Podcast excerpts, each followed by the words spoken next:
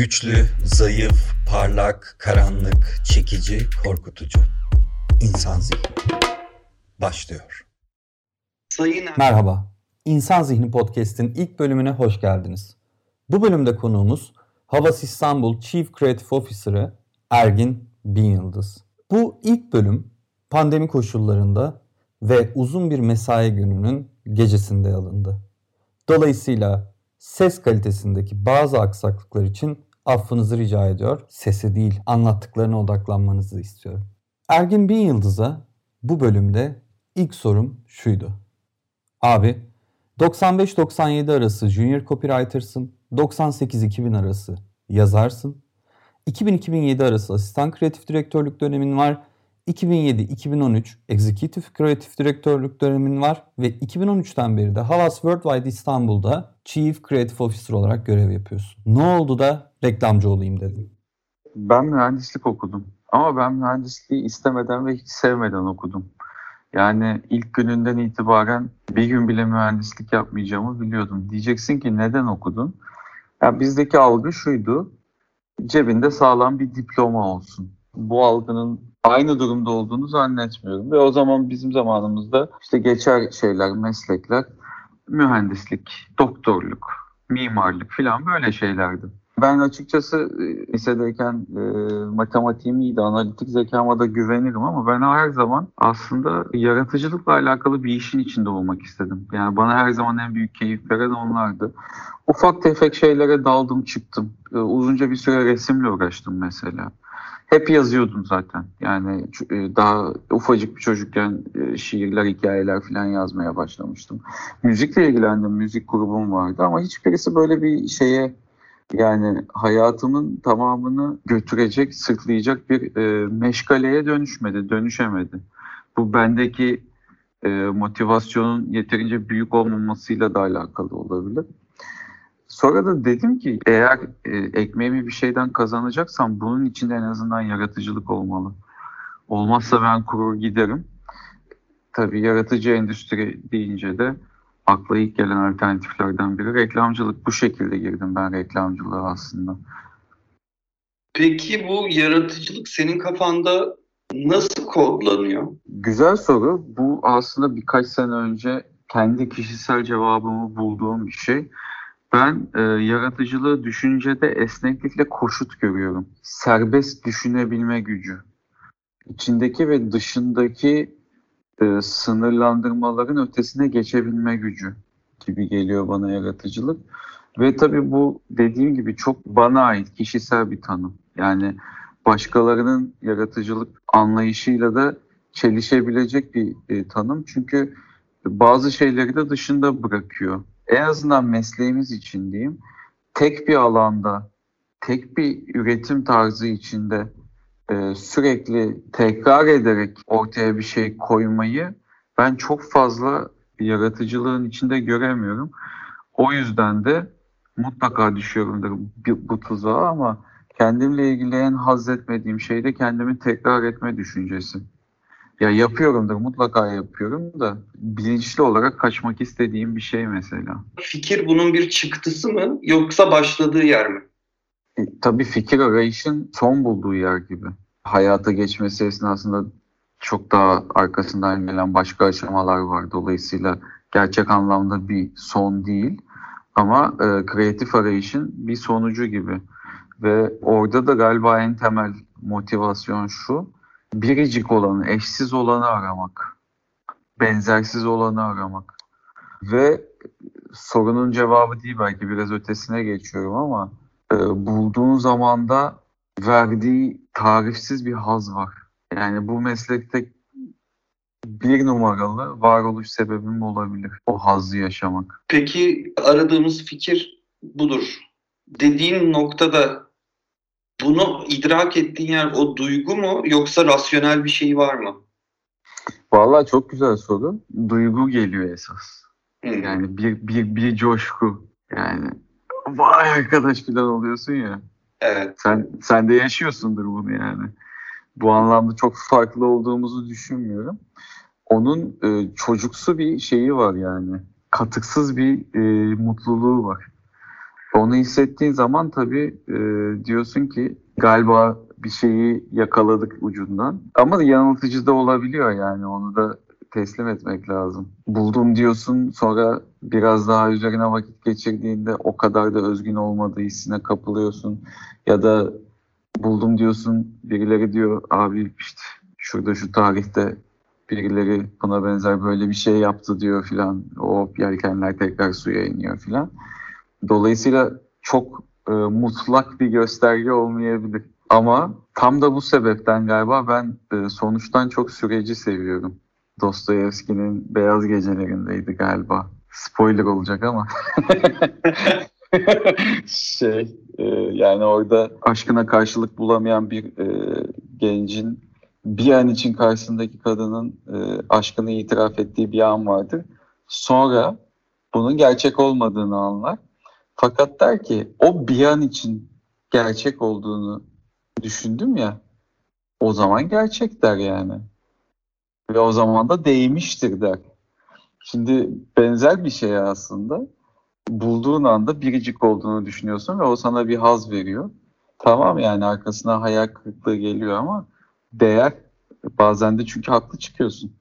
Aslında bu yaratıcılık da, fikir de bana çok cüretkar geliyor ve her kampanyada da şaşırıyorum buna yani. Çünkü bir fikir oluşuyor ve bir ekip gidiyor ve diyor ki bu 20 milyon insanın ilgisini çekecek. Şimdi bu çok cüretkar geliyor bana. Sen de aşağı yukarı 20 yıldır ekip yönetiyorsun. Yaratıcı insanlar yönetiyorsun. Yönetirken öğrendiğin insan yönetmeye, belki de insanlarla birlikte çalışmaya dair en böyle belirleyici şeyler neydi abi senin için? Ee, şimdi şu tabii çok doğru tespit. Fikir üretmek, yeni bir şey üretmek her zaman statikoya meydan okumak demek. Dolayısıyla her aşamasında sancı var. Düşünürken sancı var, anlatırken sancı var, satarken sancı var, hayata geçirirken, medyadan sonuçlarını beklerken her aşamasında var.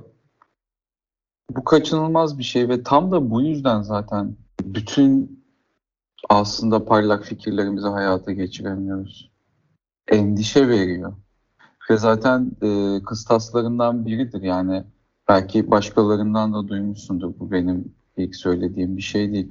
Kaygılandırmıyorsa o kadar da e, parlak bir fikir değil derler ya. Onun altında bu gerçek var.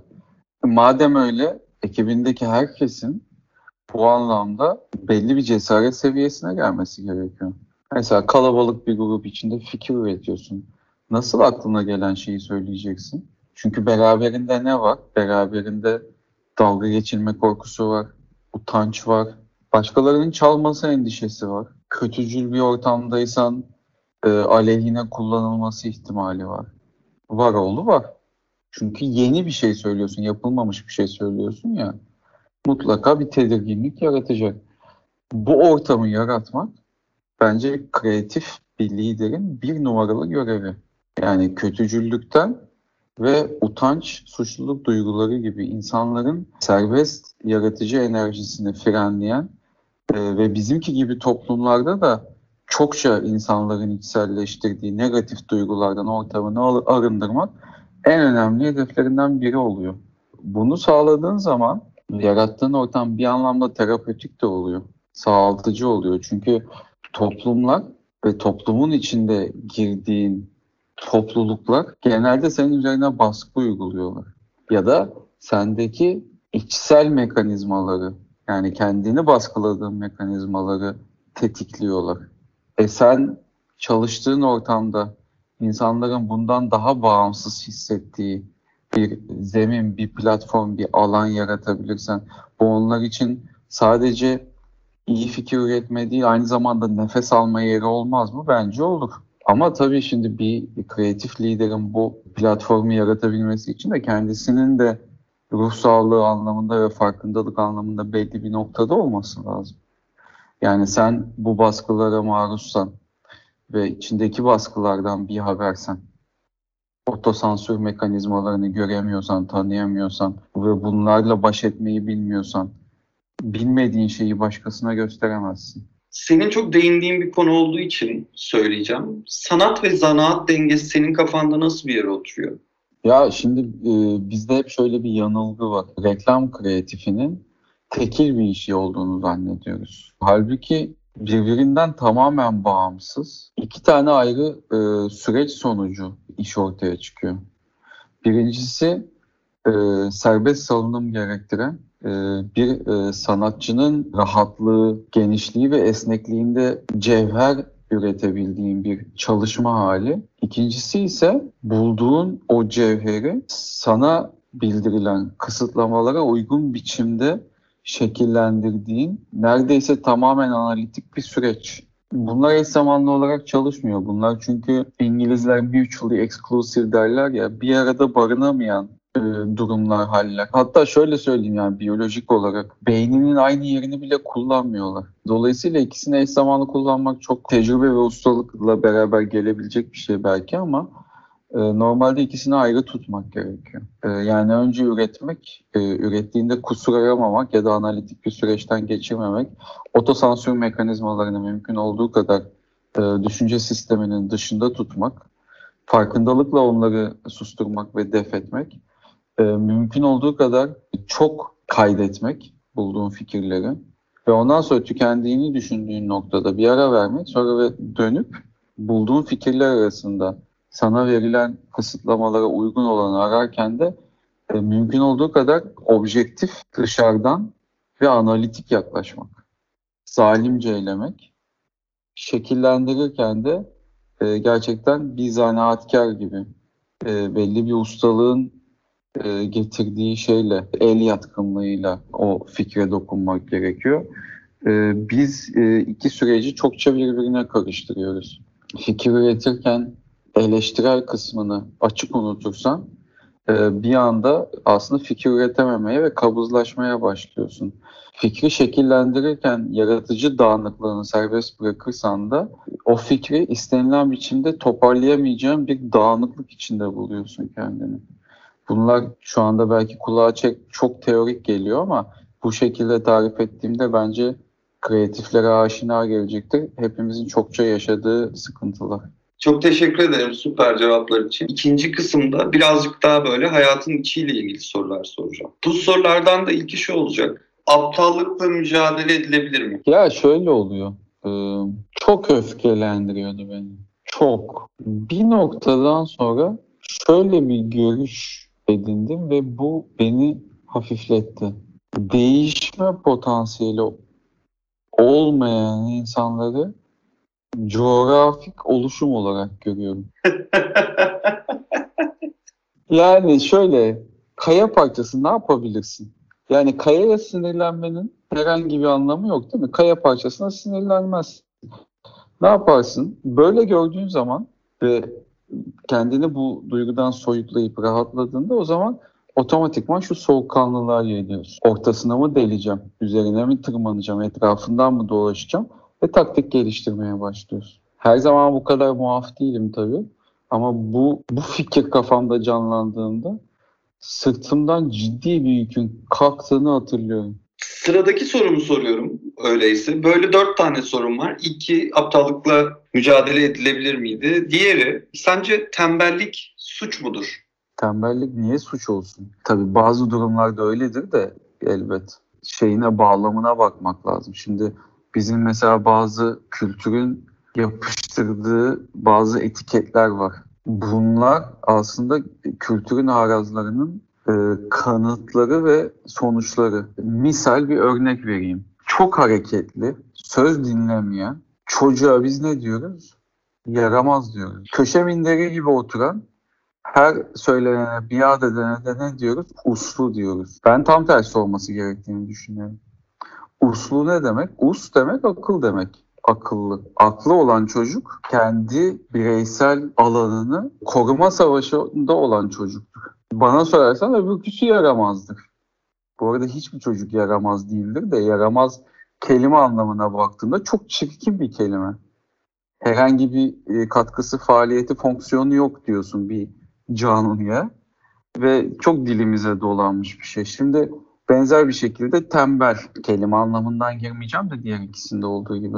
Neye göre tembel? Tarım toplumuna geçmeden önce biz avcı toplayıcıyken şey çok az. iş bölümü. Şimdi biz, mesela biz aslında bir süreci çeşitli safhalara bölüyoruz ve belli gruplarda insanlar o safhaların belli bir bölümünü alıp onda uzmanlaşıyorlar ya. Avcı toplayıcı toplumda herkes kendine daha fazla yetiyor. Şimdi tembellikle ne alakası var diyeceksin. Şu alakası var. Avcı toplayıcı toplumda insanların günde aşağı yukarı 4 saat çalıştığı, bu 4 saatin hayatlarını idame ettirmeye yeterli olduğu ve kalan süreyi dinlenerek, uyuyarak, sosyalleşerek ve oynayarak geçirdikleri tespit ediliyor. Tarım toplumuna geçtikten sonra ve iş bölümü hayatımıza girmeye başladığında iş bölümü aslında e, hayatı kolaylaştırmak için insanların birlikte çalışması gibi lanse ediliyor. Fakat bakarsan hepimiz çok daha fazla çalışıyoruz.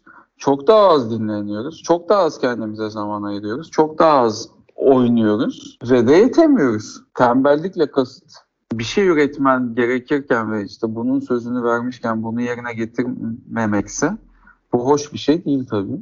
Ama boş zaman yaratmak ve onu yaşamaksa bence insanların her şeyden çok ihtiyacı olan bir, bir zaman bu.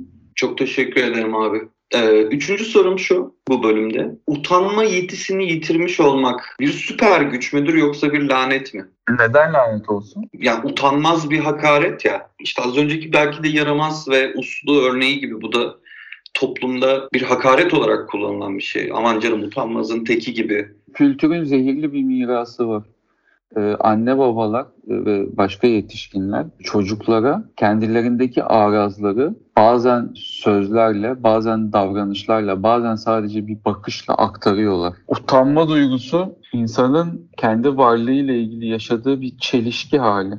Dolayısıyla sağlıklı olması mümkün değil. Ve bir şeyin, duygunun doğallığını tartmak için şu basit soruyu sormak yeterli bir bebek dünyaya utanma duygusuyla geliyor olabilir mi? Hiç sanmıyorum. Yani ben de hiç zannetmiyorum. O zaman bu ne demek? Bu sana sonradan yükleniyor demek değil mi? Ve içinde çokça kültürün çirkinliklerini, arazlarını barındırıyor. Ama tabii utanmaz deyince bir de şöyle bir şey var. E, ikisini ayrı tutmak lazım. Bir de narsist insan yapılanması var. Yani hiçbir şekilde başka insanların haklarına, özgürlüklerine saygı duymadan kendisini her şeyin merkezine koyarak yaşayan insan modeli var. Ee, bu insanların sergilediği davranışları da ayrı bir parantez içinde değerlendirmek lazım. Bu da freni patlak kamyon gibi bir şey ya. Tabii bunu da olumlamak e, mümkün değil yani söylediklerimden de o anlam çıkmasın. Ama kendini ifade ederken insan geri kalan herkesten aykırı olsa bile utanmak zorunda kalmamalı ya da bunu dayatılmamalı diye anlıyorum. E, e, evet yani şimdi bazen şeyi bile hissediyorsun ya daha açık fikirli toplumlara gitmenin ferahlığı budur. Yani ne giydin, ne taktın, ne takıştırdın, nasıl davrandın filan toplu e, alanlara girdiğinde mesela bir metroda yolculuk ederken herkesin kendi dünyasında olduğunu hissedersin. Kimsenin sana yargılayarak bakmadığını hissedersin. Ondan sonra gelirsin uçaktan inersin daha şeyde pasaport kuyruğunda hani bir bakıştan sana bir şey mesajı geçer ya yargılandığın hissi geçer. İşte o başka bir ortama girip tekrar içine döndüğünde fark ettiğim bir şey ama içinde yaşadığında fark etmeden sürekli hayatında olan bir şey. Sürekli seni yargılayan ve seni kendi varlığınla ilgili huzursuz hissetmeye sevk eden bir toplum düşün. Korkunç bir şey bence yani. Peki son sorum şu abi bu bölümde.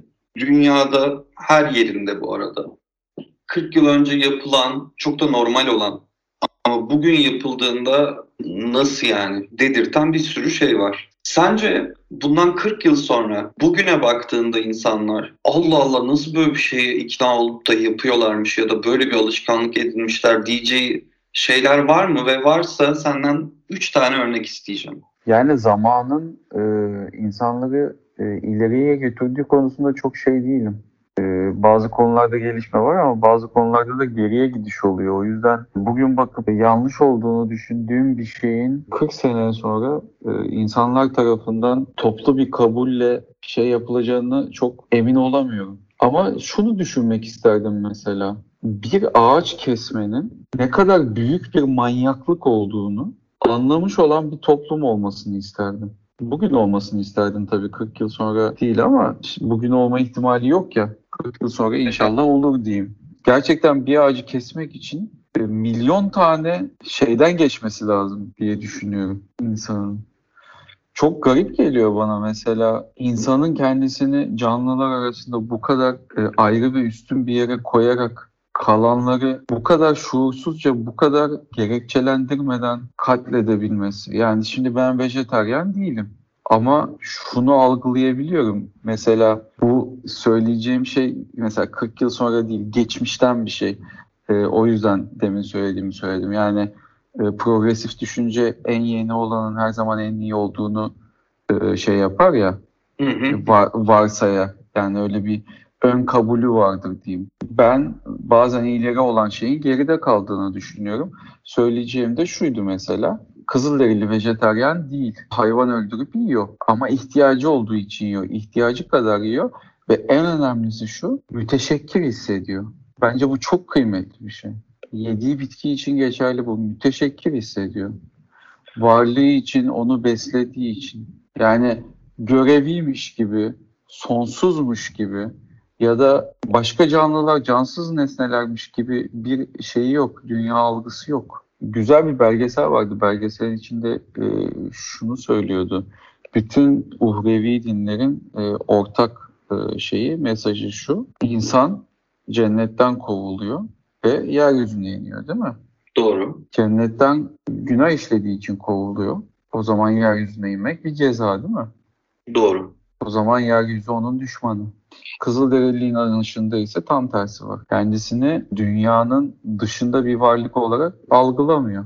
Dünyanın bir parçası olarak kabul ediyor. Herhangi bir parçasından daha üstün olduğu gibi bir yanılsama içinde de değil. Ben e, açıkçası modern insanın e, hasta olduğunu düşünüyorum. Ve tüm dünyanın terapiden geçmesi gerektiğini düşünüyorum. Ama tüm dünyayı terapiden geçirecek insanların da ruh sağlığının yerinde olması gerektiğini düşünüyorum. Bu modern modern insanı hasta eden şey ne sence? Şehir mi? Bu kadar kalabalık mı? İnandıkları yani inandıkları derken sadece dini anlamda söylemiyorum ama kendine dair inandıkları, çevresine dair inandıkları ne bu kadar hasta eden şey? Ya bu yine çok e, bu kadar basit bir cevabı olmayan bir soru. Kökü çok geçmişe dayanan insanın e, doğanın üzerinde tahakküm kurabileceği algısıyla beraber kendi doğası üzerinde de tahakküm kurmaya e, çalışmasıyla başlayan bir e, kendine yabancılaşma süreci var. Ve bu insanı hasta ediyor bence. Yani kendini doğanın bir parçası olarak addedememek ve e, kendi doğanı baskılamaya, disipline etmeye çalışmak insanı hasta ediyor. Halbuki diğer canlı varlıklara baktığında bunu görmüyorsun. Yani tamam bilinç seviyeleri bizimkiyle aynı değil ama e, yine de ha bu arada şunu da söyleyeyim bak hayvan da hasta olabilir. Ben nevrotik Golden Retriever gördüm mesela. Ve onu nevrotik yapan yine insandı. Yani çok basit bir şey. Mesela hayvanın işte tuvalet ihtiyacı olduğunda götürmezsen, işte daracık bir alana şey yaparsan, o seni korumak istiyor diye havlarken sen ona e, şey yaparsan, çıkışırsan falan. Hayvanı kendi doğasının dışında bir şeye e, zorlarsan hayvan da nevrotik olabilir. Böyle düşünüyorum. Ve kendi kendini besliyor. Bir yerde şey kopmuş, kayış kopmuş. Ondan sonra da kısır döngü haline gelmiş bence. Çocuklar hasta çünkü anne baba hasta.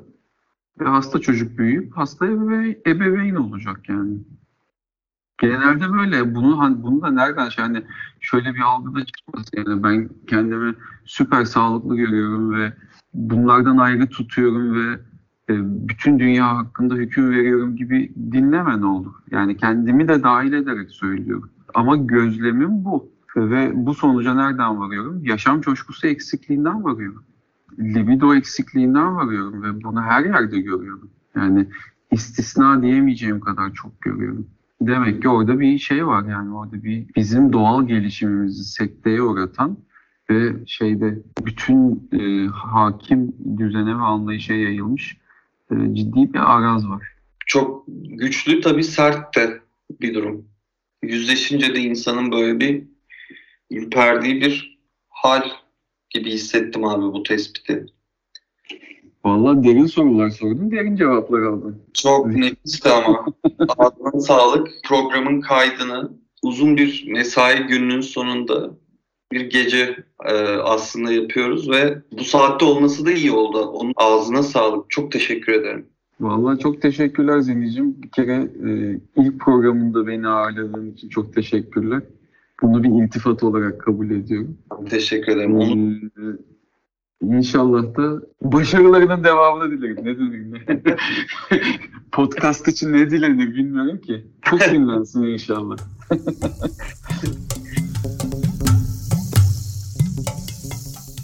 İnsan zihninde ilk bölüm konuğumuz Ergin Bin Yıldız'dı.